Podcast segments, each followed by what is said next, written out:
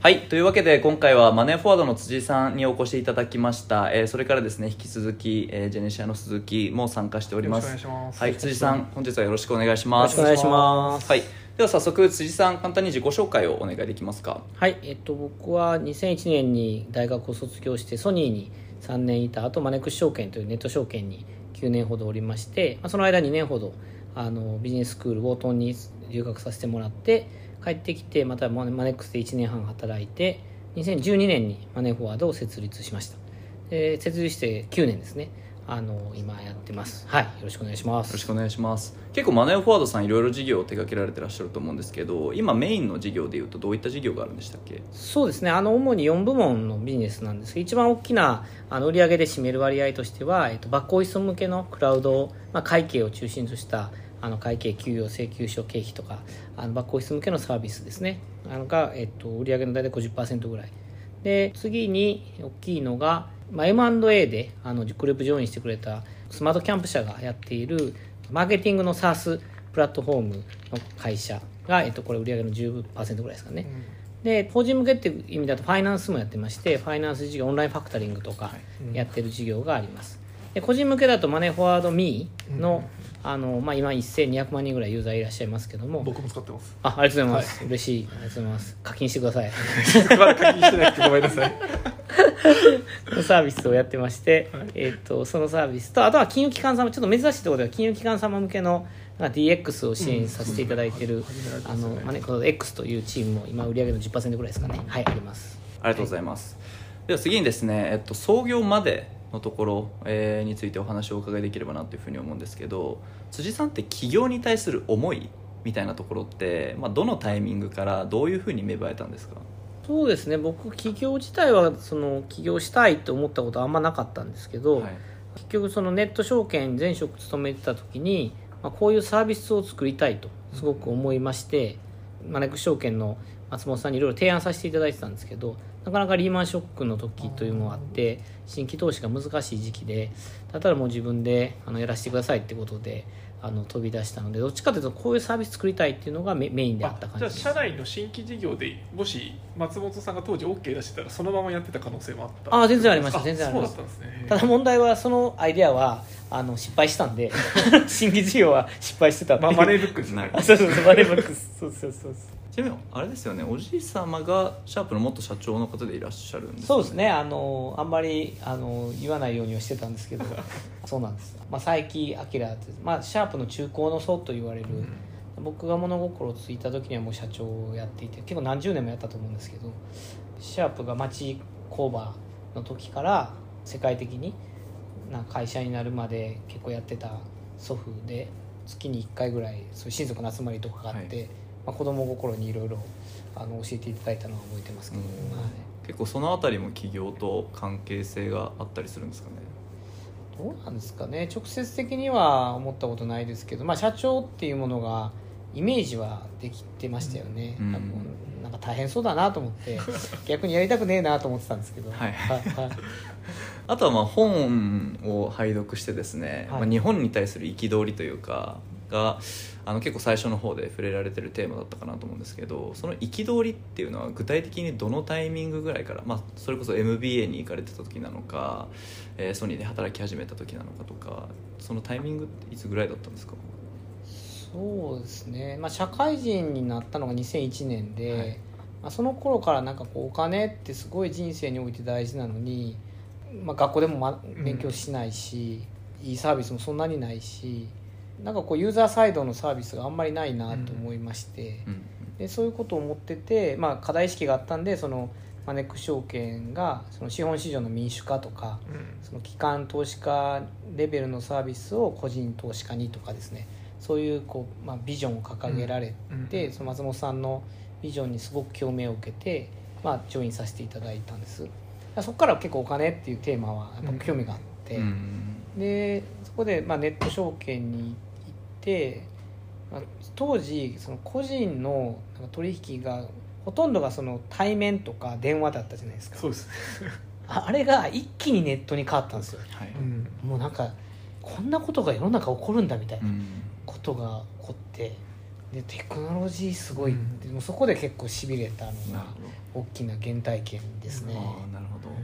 まずでもネット証券やられててでまあマネーブックはい。ですけど、まあ、C 向けで入っていったじゃないですか、はいはいはい。で、まあ、マネーフォワードの、まあ、家計簿アプリの ME の方にっていう、はやっぱ C 向けっていうのが一つキーワードで消費者向けに何かしたいとかってなってやっぱネット証券時代に何か思うことがあったんですか？あそうですやっぱネット証券時代に、まあ、ネット証券は直接お客様になかなかお会いできないんですけど、うんうんやっぱそのツールを提供してそのツールをうまく使いこなしてすごい資産を増やせる方もいらっしゃいますし、うんうんうん。やっぱうまくいかない方も結構いらっしゃって、そこってなんかでも運転免許みたいに別に運転免許制ないじゃないですか,、そのどどういうことをお伝えすると損しないのかとか、うんうんうんうんなんかそういう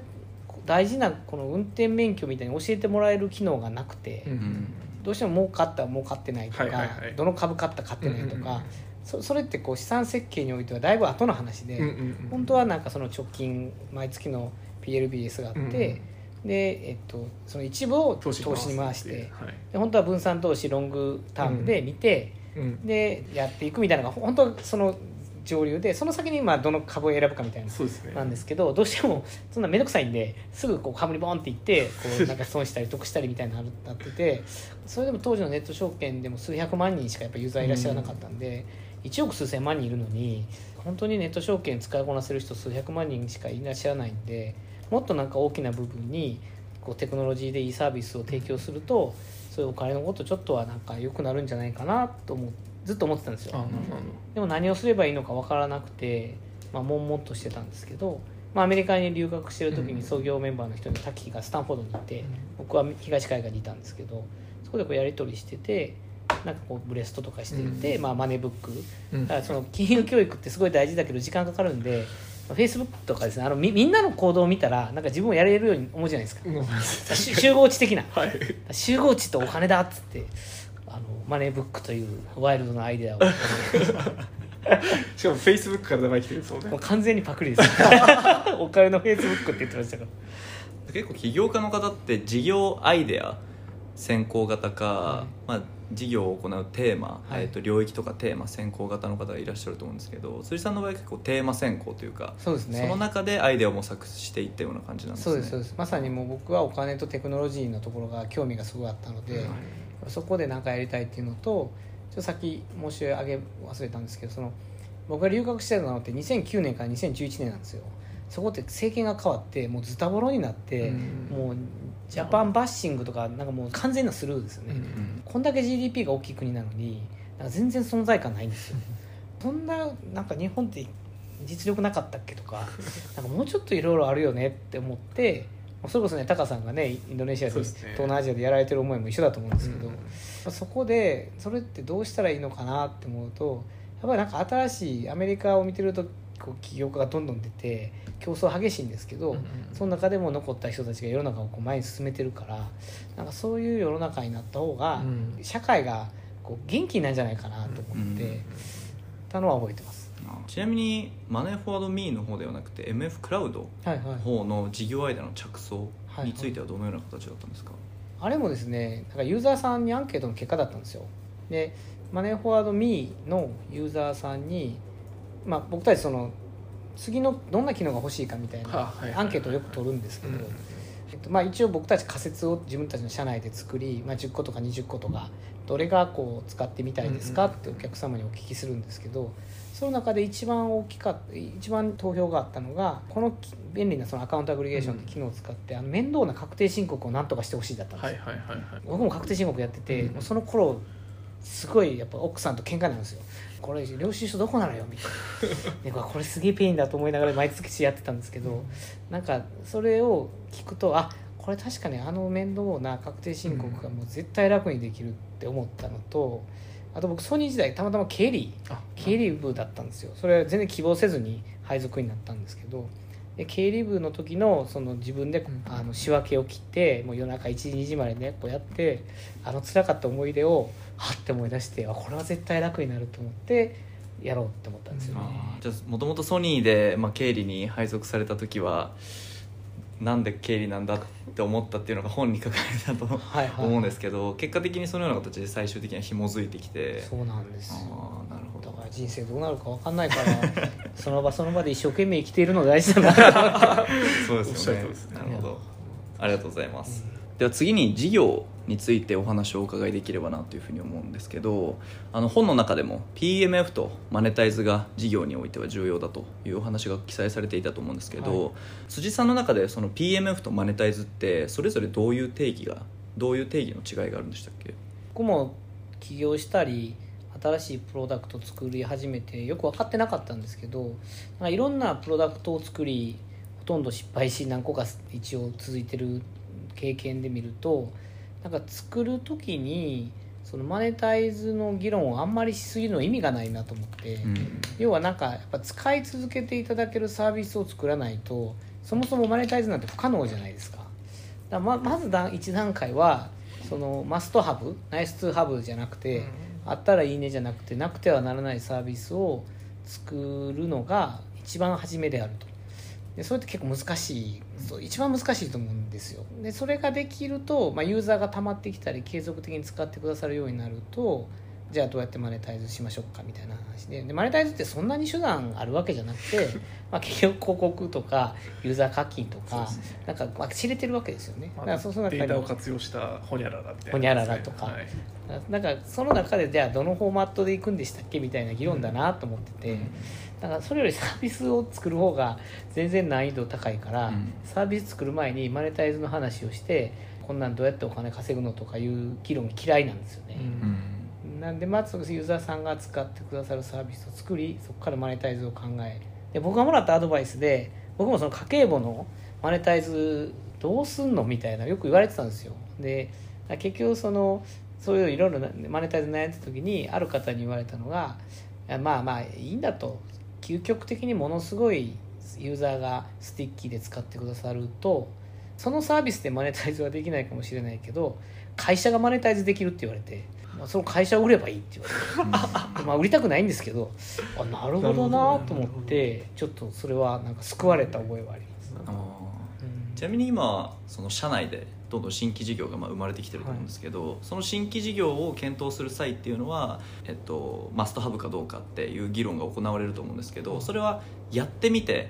見るものなのか結構やる前にマストハブかどうかを議論したりするのかで言ったらどっちになるんですか？やる前にある程度分かるところとやってみないと分からないところってやっぱ分か分かれて、うん。まあ、経験もできてきたのでそれはまあいらないよねみたいなことなのかいやこれちょっとここまでいったらもうやってみようぜみたいな。もう出しうん。出していろいろ進化させた方がいいよねっていうところなのかが。結構そこの見極めはやっぱ難しいんですけど、はいはい。基本的にはそのやってみるコストが低いじゃないですか。はい。結局その僕らだと4人ぐらいのチームでやりだすんでエンジニア1人デザイナー1人ビジネスサイド1人、まあ、3人か、なんでまあまずやってみる？これなんかあとまあややりたいパッションがある人がいるかどうかですよね、うん。なん。か結局なんか新規事業って大変なんで、その大体みんなすぐ成功してイエーイって思ってますけどそんなことは絶対絶絶対ないんでもう地獄じゃないですか1年2年3年って。そうですね。だからそれをなんか乗り越えるためにはやっぱ本当にパッションがないと続かないから、うん。まあ、僕がやらない場合はそのパッションを持ってる人がいるかどうかっていうのはすごい見ますけど、なるほどなるほどちょっともう話戻すとマネーフォワードミー、まあ、家計簿アプリ出してで結構並行して MF クラウド行はいはい。って資金調達とかガーってはい。伸ばしていったじゃないですか。という時にもうすでに家計簿アプリのマネーフォワードミーの方でもだいぶユーザースティッキネスみたいにこう手応えがあった状態だったのか、は手応えがあるからちょっと次の2本目の矢で MF クラウドに行ったのか、うん。まだここはここでやりながら改善しなきゃいけないけども明確な pain が見えてきたから、まあ、このタイミングで MF クラウドも作っちゃおうっていうふうになったのかで、うん。どっちどういう意思決定だったんですか当時は？それはいや本当いい質問でめっちゃ議論したんですよ社内で。うん。当時10人から15人ぐらいしかいなかったので、なんかリソースがないじゃないですか、うんでメンバーからも「辻さん集中と選択って知ってます?」みたいな。言われちゃいますよね。ですよねみたいな。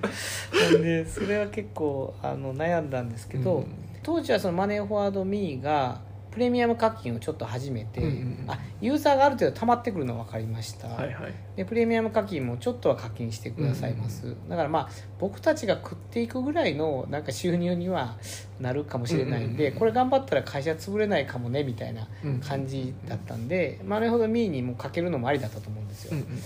ところが、えっと僕はそれクラウド会計とかすごいこれだと思ってで基本的にアカウンタビリティエンジン共通化できるので、うんうんそんなにその全部がゼロからじゃうんないから、でたまたま作る時に、えっと、うちのエンジニアで2人会計分かってるエンジニアいたんですよ、うん。1人は会計士の資格持ってたエンジニア。ちゃめちゃ強いですね。それは。でもう一人はあの今もいる黒田っていうんですけど起業して自分でそのあ記帳とか。記帳とかやってたはいはいはんで詳しいんですよ。なるほど。ね僕まあ一応経理でやってて、ね。なんでだから3人いたらあの塩かけるじゃないですか。確かに。でそれでやってみようぜっつってやってみたんですよ。で思ってたのはその確定申告のシーズンを逃すともう1年先だから、これ次の確定申告シーズンまでに絶対出さないといけないと、うん。まあ、マーケットに入るなら、うんうんうん。それは思って、うんうんうん。でなんで多分意思決定したのが2013年の多分8 7月8月とかだと思うんですけど、12月か11月に出して無理やり。うんうんでなんとか間に合わせたんですけどねなんかまあ MF クラウドの方はまあ pain 結構明確だったじゃないですか。やっぱ出してみてもう仮説通り pain にはまって伸びたなっていう手応えがあったのか。やっぱ出した後も思った以上にはその pain に刺さりきらず、はいはい。ちょっとこう紆余曲折しながら PMF に持ってったのかというとどどんな感じだったのかなっていうのは。あそういう意味ではその紆余曲折はあったんですけど、今すごい引いてみるとやっぱ B2B の方が B2C よりサービス作りは比較的簡単だなと思います。そうですね分かり分かりやすいです。 pain が分かりやすいんで,、でなんか目的があるじゃないですか、うんうんうん明確だし。でお金払うのも法人なんで自分じゃないから、うんユーザーさん、だからそこは結構 B2B のサービスの方がプロダクト設計はやりやすいなと思います、うん。B2C の方がなんか難しいです難しいです。難しいです。しかもものすごく数がいるからユーザーによって言うことも違うからそうなんですどこに何を新機能を当てていいかっていうのの意思決定うんすごい難しいですよね。あと意外となんかあるのがそのプロダクトの議論してて自分の意見を言い出すんですよ。B2C の場合は、うん。僕私は僕はとか言っていやいやあなたターゲットユーザーじゃ今ないんですけどみたいな議論が結構成立するの大変で。確かにそういう意味ではその B2C のプロダクト作るときはペルソナちゃんと決めて、うんうんうん例えばそのまあ山田さんみたいな人がいたらこの人がいいかどうかだけが意思決定の判断だと、うんうんうん僕たちがいいかどうかは違うっていうのうんうんをなんか何回か明確に話してやったことありますね。でも本当ユーザー視点というかペルソナドンピシャの人に立って意思決定をしようっていう話を徹底されてたってことなんですね。そうしないとなんかあった方がいい機能とかのが搭載しちゃうじゃないですか。だからそのよくセンターピンって言うんですけど、うん本当にあなくてはならない機能とあったらいいねの機能って全然違うと思ってまして、だからそのなくてはならないセンターピンの機能が何かっていうのはそのやっぱベンチャーってね開発リソースもないんで全然。もう何個もできないですから、うんやっぱ1個に絞らないとっていうのはすごいやりながらいっぱい失敗して学んできたことですけどね。やっぱりユーザーヒアリングも大事だけどそこを聞きすぎないで、まあ、自分たちのプロダクトの方向性というか、まあ、尖ったプロダクトにいかにしていくのか。なんかそこのバランスがやっぱりすごい重要ですよね。なんか特になんか C 向けサービスの中でもエモーショナルなものなのか割と定量的に使われるものなのかで、そこのバランスのレベルも変わってくるなっていうふうに思っていて結構なんか確一的な、まあ、ユーザーヒアリングの仕方とかって存在しないんだなっていうのは改めて思いましたね。LINE さんもそうだったと思うし Facebook もそうだったと思うんですけど出してみたらなんかうわってユーザーがなんか想定外に増えてきてみたいな、うん。あれ理想ですよね B2C、そうですねまあでそこでなんかサーバー処理できるのか問題がまず出てきて、はい。みたいなでもあれをあの流れが出てくるまで何回でも打ち続けることが多分大事だと思うんですよね B2C って、でなんか B2CB2B をまあ結構初期のタイミングで両方二軸で始めたじゃないですか,、はいはい。こうなんか頭の意思決定の行き来結構大変なんじゃないかなっていうふうに思うんですけど、はいはい。なんかその経営におけるこうコアプロダクト2つの時のこう切り替えとかってなんか悩まれた時期とかってあったりするんですか？いやありますあります。やっぱり全然違うんで。そうですよね、使う思脳みそが違うじゃ考回路ないですかも違うし。でそのビジネス全体の構造も B2C は比較的そのアプリサービスなんで、うん。まあ、そのマネタイズが広告とプレミアム課金、うん。あのユーザー課金ですけど B2B の場合はそれこそその SARS のなんか綺麗なやつあるじゃないですか。こうリード獲得メトリックス。ですメトリックスみたいな。あれに当てはめるのでそこはそのビジネスの作り方も違いますし、やっぱ一番違うの文化ですね、B2B で働くのが好きな人と B2C のが働くのが好きな人ってやっぱ違う文化、若干違いますよね、うん、なので,、でやっぱその成功確率も違う中でで B2B の方が伸びたので直近、なんでそのバランスを取るのがすごい難しいなとは思いましたね、ついでに今の話で組織作りの方にちょっと,、はいはい。とと飛びたいと思うんですけど最初、まあ、10名ぐらいではいはい。2つのプロダクトを10名15名の時っていう話、その辺のなんか仲間集めの仕方とかって、はいはい。当時どうやられてたんですか？もう知り合いしか来てくれないじゃないですか そんなワンルームマンションの給料。えなんかもう僕ら初め25万とかで始めたんで、だからもう知り合いをつってをたどって知り合い知り合いで、まあ、週末に週末企業みたいな感じで集まって、でやっぱこうすごい忙しい仕事をして今現職も活躍されてる方って、やっぱりすぐジョインなんてできないじゃないですか,、うん。す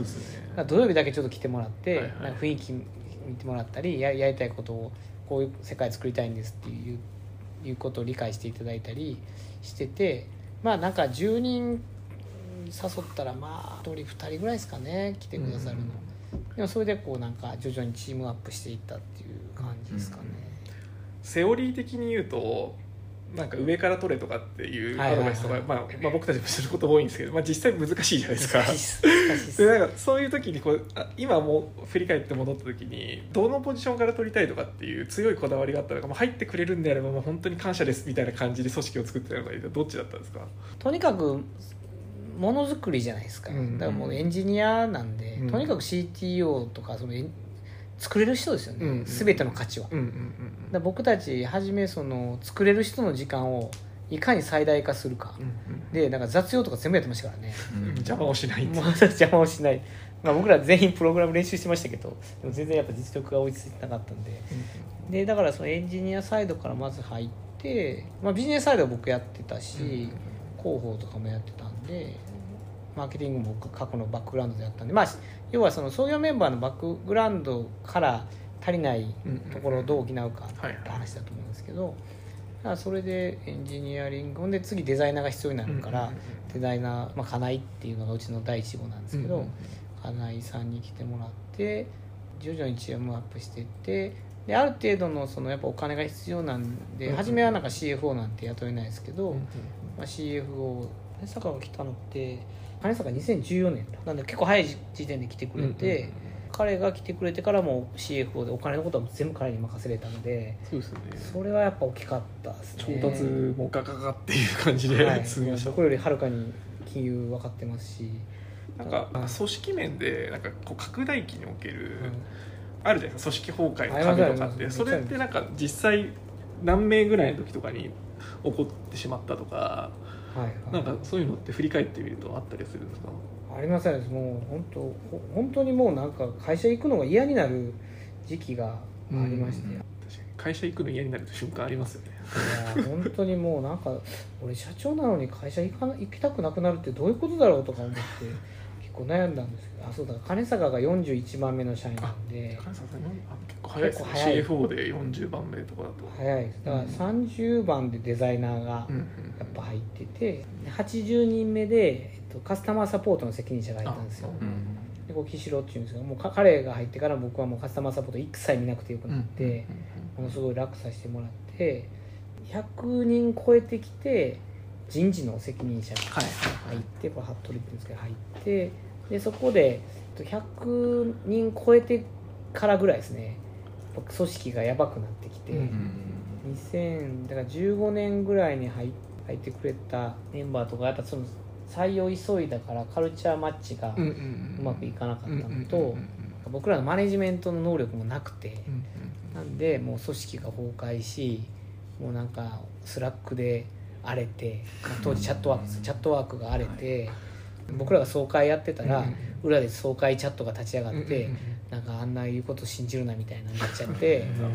いやこれどうするみたいな話になったのがめっちゃ辛いですね。めっちゃ辛かったですね、うん。であの開発もやっぱりそのユーザーは増えありがたいことに増えるんですけど、うん。負債もたまるじゃないですか。そうですね。技術負債がすごく多くてで技術負債が返さないといけないけど採用もそこまでエンジニア採用できてないしでワークロードも重いんで雰囲気も悪くなるしでそうすると負債も多いんで新規開発も止まるんですよね、うん新規開発止まるとやっぱお客さんからこれ前も言ったのになんでうんなんかこう改善されてないのって、うん営業がすごいこう辛くなり、その時が多分一番辛かったですね、うんもうなんかニッチもサッチもいかないみたいな。うんその状況は何で打破できた感じですか？すごいきれいに言うとやっぱりその間違ったなと思ってなんかこう僕たちが作りたい会社ってこうなんでしたっけみたいな議論を結構して、うんうんだからミッションビジョンバリューみたいなよくまあありますけど、それを本当にその魂が入ったというか,、なんかそこを軸にして経営をしようって決めてまあいろいろこう問題を起こしちゃうメンバーも別に悪気があってやるわけじゃないんで,、でもなんかその僕たちのカルチャーだとこういうことが大事だと思うからこういうふうに直してほしいって僕は自らもう言って、でまあ、結果的にそういう方が辞めていっちゃいましたけど、うん。まあ、ある意味その経営陣の発信を強めたのが一つ大きなあれでなんか中にいるメンバーもそのそのエンジニアの人がすごい腕が良かったりしたら迷うじゃないですか、でもなんか僕たちが大切にする価値観はこうですっていうのを発信することによってまあ固まったというか、でそれとまあ結構そのエンジニアメンバーが踏ん張ってくれて、もう本当に徹夜とかでねうん。当時やってて、僕はあのあるメンバー朝6時ぐらいにコンビニから出てきたら泣いてましたからね。辛すぎて。リファクターが。あなんか悪いことしてんなと思いながら。で営業からはねこれなんとかしてよって言われてお客さんからは怒られて。それ以降やっぱリファクターにある程度の稼働時間の時間を取ろうって決めたのはやっぱあの時の経験ですよね、やっぱなんか分かんない時ってもう新規開発新規開発になるじゃないですか。で CTO 室って作ってそのセントラルにそういうこう要はどうしても事業部はやっぱ開発メインになるんで、遊ばしてるわけじゃないですか。その余剰人員がいて、うんなるほど。その会社の課題のところに、まあ、スペシャルチームですよね、課題のところにこう入れるメンバーを CTO の下に作ったんですよ。だからそこで結構その、まあ、技術力高いメンバーが、だからそのメンバーがこうヘルプで入って課題を一個ずつ潰していくみたいなことをやるやるのはうまくいきましたね、うん。それってまさにこの質問で用意してる攻めの組織作りと守りの組織作りみたいなところにもつながる感じなんですかね。はい、そうですね。だからベンチャーの創業の時ってとにかくお金ないんで、うん。あの毎日僕よく数えてましたよこれタクシー700円だけどこれ乗ったら残高の何パーセントだろうってよく計算してたんですよね、だからそれがお金ないからお金使えないし、うん。だからカツカツでやるじゃないですか、うんでカツカツでやると当然現場に負担がうん。すごいかかる。初めはしょうがないんですけど、ある一定以上にいくとやっぱ負担かかりすぎるたり、うん。その技術負債出たりするんでやっぱ組織にこうある意味のこう遊びっていうと言葉よくないんですけど、なんかよ余裕がないと、うん。やっぱ組織ってほうなんかサステナビリティなくて崩壊するなっていうのを学びまして、まあ、そういう意味ではその適度なその攻めと守りは必要だなっていうのは思。でも逆に100人とかそれぐらいの規模になるまではあんまり組織の壁みたいなのはよく10人の壁とか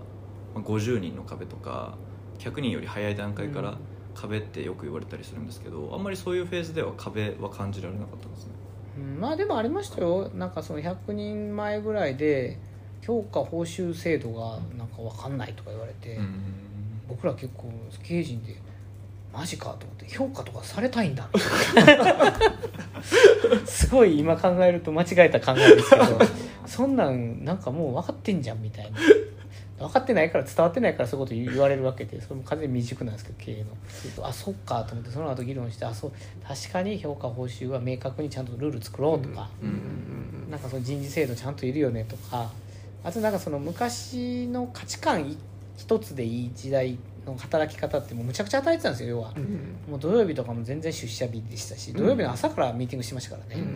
でもそれだとサステナビリティないじゃないですか。いろんな人が入ってきてくれて多様化、まあ、今より多様今の方が多様性の時代って言われてますけど当時でもだっていろんな働き方ある中でやっぱりそんなの無理ですよね、うん。だからそれも変えていかないといけないとかなんか常に変えてる感じです、うんちなみに100人を超えてそれこそビジョンミッションバリューはいはい。とかを策定され始めて本格的につまり組織づくりにおけるまあマインドシェアというかマインドセットうんが共通認識づくりだとか、うん。共通言語づくりっうんていったところにどんどん、えーまあ、マインドセットが割かれていったと思うんですけどより初期の段階においてなんか組織づくりで意識されてたこととか考えてたこととかってあったりしますか？なんかその創業メンバーの時は、まあ、いろんな会社から活躍してる人が集まってどんな会社にしたいかって議論したんですよ、まあ、当然完璧な会社なんてないんで例えば僕の出身の会社はこういうとこが良かったけどこういうとこは嫌だったみたいな話をしててじゃあなんかそういうのを嫌なとこ全部やめようみたいな。だから例えば年功序列とか、上の人がこう新しい新規のこと持ってったらこれはダメあれはダメっていうくせに知恵を出さないと、だから上の人ほど知恵を出す会社にしようとか、人を信じる会社にしようとかなんかそういうことは話してました、うんだかなるほどらそこはなんか基本にはなったと思いますけどあねーなるほど。じゃあ結構その時からもう皆さんで話し合われてうん。それが今でも、まあ、組織としての中核にあるマインドになって、まあ、それも残りつつその上でミッションビジョンバリューっていったところも策定されていったような感じまあそうですね。だからそこの価値観がミッションビジョンバリューカルチャーになったって感じですね、なるほど。あーなるだかほら結構その創業メンバーがタイトルとかもどんどん変わってるんですよ、どはい。よくないじゃないですか。創業メンバーがずっと上にいるって、うんもっと能力ある人どんどん入ってくるのが当たり前ですけど、だからそれはもうどんどん変わっていこうっつって。自分から俺そろそろもうなんか執行役員いいかなとか言って言ってきますからね、ううんだからそれは本当すごいいいなと思いますけど。ね、ちなみに今創業期うん。に、まあ、戻れたとしたらもちろんその本にも記載はあったと思うんですけどそのつまり自分自身が今まで経験してきたような失敗を積み重ねてきたからこそ今があるとうん。いうふうに記載されてたと思うんですけど、まあ、とはいえ近道をしたいっていう 気持ちもなくはないとは思うんですよね。っていった中で創業期に戻った時に、まあ、どのような組織づくりを行うか自分自身がアドバイスをするかみたいなところで言ったらどういうことがあったりしますか？でもまあ基本は組織作る前にもうビジネス伸ばさないと組織なんて作れないんで はい。とにかくやっぱプロダクトですようね、んだもうプロダクトに全てをかけるっていうだプロダクトマーケットフィットがなければもうマネタイズもないし組織もないんで、まずそれだと。でそれができたとしたらもう一つはそのなんか社長とか経営陣以上のその人たちに魅力を感じてみんな来てくださるわけで、自分たちに魅力がなかったらもう来ないんで、だからなんか自分たちの魅力を開け続けるしかなないじゃないですか。だからそういう現実をとらまえて力をつけるしかないから。だから僕結構その起業のタイミングとか正解わかんないんですけど自分がやりたいこととあとその分野が伸びる分野かどうかって結構運も大きいじゃないですか、でもそれ実はすごい大きいファクターで、うん。それが合うとなんかこう、まあ、その分野で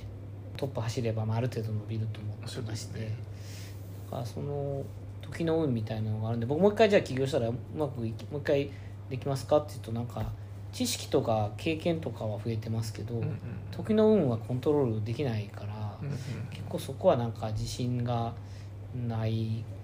なあって思ってて、うん。なんか2つあとお聞きしたいなと思ってるのがあって1個はなんか辻さんってまあキャラクター的にも、はい。まあ、事業ポートフォリオの組み方的にもディスラプトするみたいな感じはないじゃないですか,、はい。はい。か全国の会計事務所さんとか巻き込みながら伸ばされたりとか。あとまあ提供しているサービスもなんか結構スタートアップって disrupt するみたいなのが結構あるじゃないですか、うん。よりはなんかこう共創共に作るみたいな思想がありそうだなっていう感じはあるんですけどその辺って結構やっぱ強く意識されてたポイントだったりはするんですか？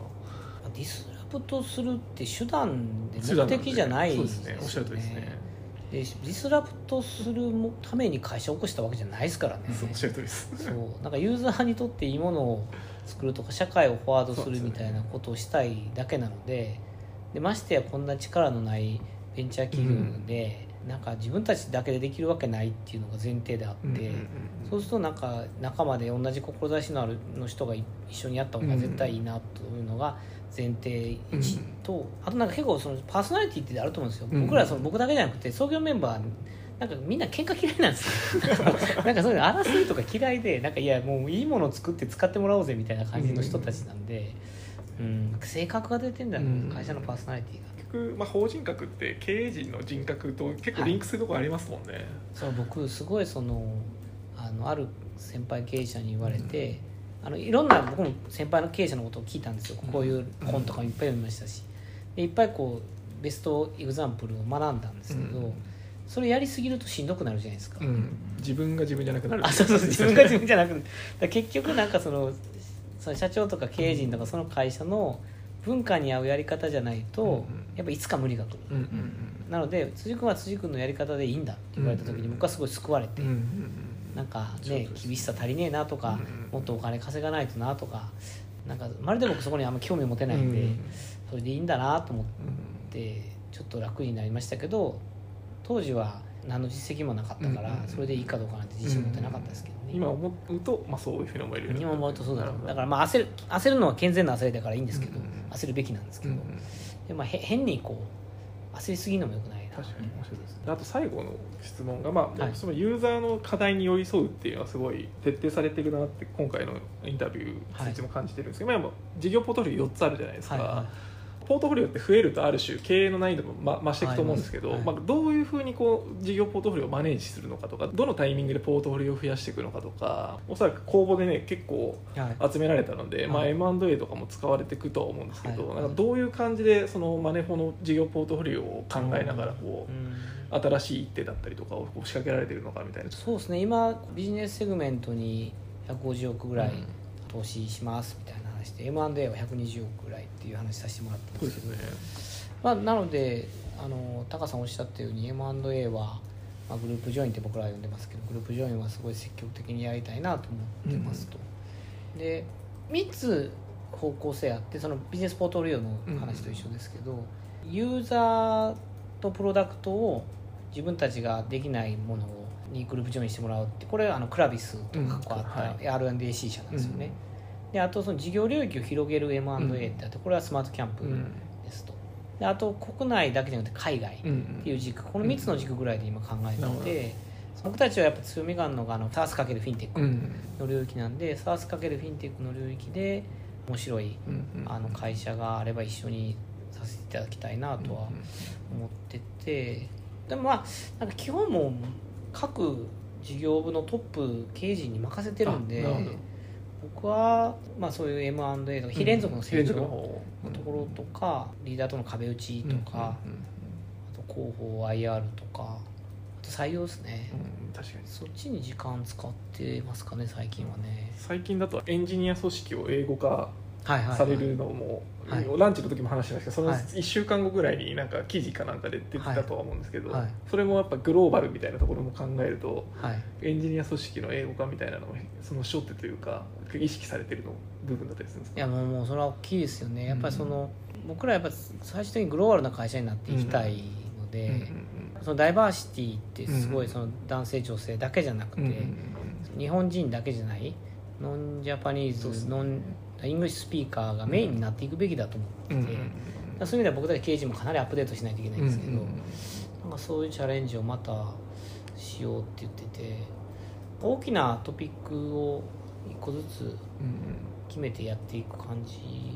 ですかね。ありがとうございます、はい。一つ事業のところはいで聞き忘れちゃったことがあるんですけど、はい。あの MF クラウドの方なんですけど1社目のクライアントの獲得をどうやったのかっていうところが気になっていてで SARS って順調に成長していくっていうふうに思われがちだと思うんですけど一番最初ってプロダクト全然じゃないですか、はい